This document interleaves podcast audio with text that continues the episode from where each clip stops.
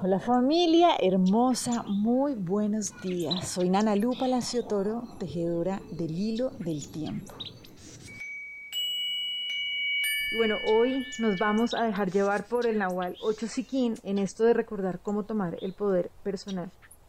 Entonces, nos viene a dar una puntada fundamental y lo que nos dice es, ok, recuerda que el poder con P mayúscula fluye a través de ti solamente cuando lo compartes. ¿Listo? Entonces, miren que es una visión que nos para en un lugar bien distinto, ¿no? Para una cultura occidental muy materialista, donde muchas veces el poder está puesto en esas conquistas materiales, porque muchas veces es así, entendemos que realmente ese poder pues no es personal, o sea, porque realmente está puesto en algo afuera. Y obviamente genera mucha incertidumbre. Entonces ahí es cuando uno dice, bueno, claro, ¿Cómo no vivir con tanto susto de que la realidad se transforme, ¿no? de que la economía se caiga, cuando nuestro poder está puesto en algo que no es verdadero y que inevitablemente se va a acabar, ¿cierto? Entonces lo que nos invita el Nahualito 8 es a recordar cómo tomar ese poder y cómo recordar que ese poder mayor fluye solamente cuando nosotros podemos conectarnos con la divinidad.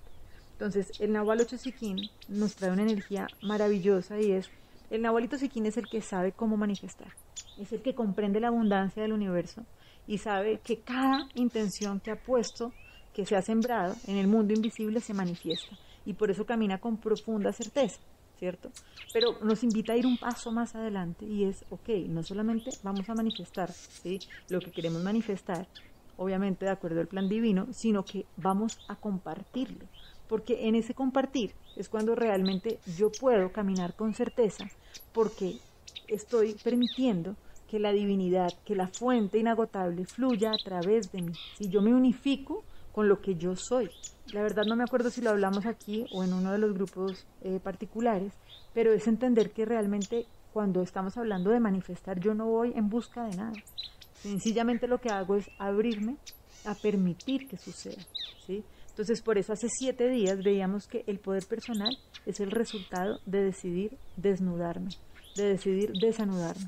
Entonces, cuando yo me voy quitando nudos, lo que voy permitiendo es realmente ir yendo más hacia el centro para recordar quién soy y desde ahí poder conectar con esa divinidad infinita y abundante, ¿sí? que no tiene nada con por qué ser amenazada. Entonces, cuando hablamos de compartir, que el poder viene a través de poder compartir, estamos hablando de esto tan importante que es el servicio, ¿cierto? Entonces, si es desde el ego, el servicio se hace desde la necesidad de hacer algo para ser alguien, ¿cierto? Para ser reconocido, para ser necesario. Pero inevitablemente esto genera más dolor, más miedo, más angustia, pues porque obviamente el poder sigue estando afuera. Pero está el otro camino, que es el camino de la conciencia, y es el servicio donde yo sencillamente doy lo que ya soy. ¿sí? No tengo que hacer nada para ser nadie, sino que yo sencillamente doy lo que yo soy, como el árbol que comparte sus frutos. Es una diferencia muy grande, pero una nos mantiene separadas y nos mantiene ahí pensando que tenemos que cuidar a toda costa, ¿no? Esas tres cosas que hemos conseguido con la vida y que Dios mío no sea que las vaya a perder. O por el contrario, realmente poder entregar con tranquilidad porque entiendo que eso que me ha sido dado, me ha sido dado para ponerlo al servicio de la vida. Pero yo lo puedo compartir porque antes me ha sido dado. Es como un camino constante de multiplicación. ¿sí? Entonces, obviamente, la manera de caminar es muy distinta. ¿sí? Una nos permite hacerlo o nos lleva a hacerlo desde el miedo y la otra desde la tranquilidad. Porque el poder personal lo pongo dentro de mí y no afuera. Entonces, hoy vamos a trabajar con la lección del curso de milagros que nos dice, mi verdadera identidad reside en ti. Padre, forje una imagen de mí mismo y a eso es a lo que llamo el Hijo de Dios. Mas la creación sigue siendo como siempre fue, pues tu creación es inmutable. No quiero rendirle culpa a ningún ídolo. Ya soy aquel que mi Padre ama. Mi santidad sigue siendo la luz del cielo y el amor de Dios. ¿Cómo no va a estar a salvo lo que tú amas? ¿No es acaso infinita la luz del cielo? ¿No es tu Hijo mi verdadera identidad, toda vez que tú creaste todo cuanto existe? Ahora todos somos uno en la identidad que compartimos, ya que Dios, nuestro Padre, es nuestra única fuente, y todo lo creado forma parte de nosotros. Y así le ofrecemos nuestra bendición a todas las cosas y nos unimos amorosamente al mundo el cual nuestro perdón ha hecho que sea uno con nosotros.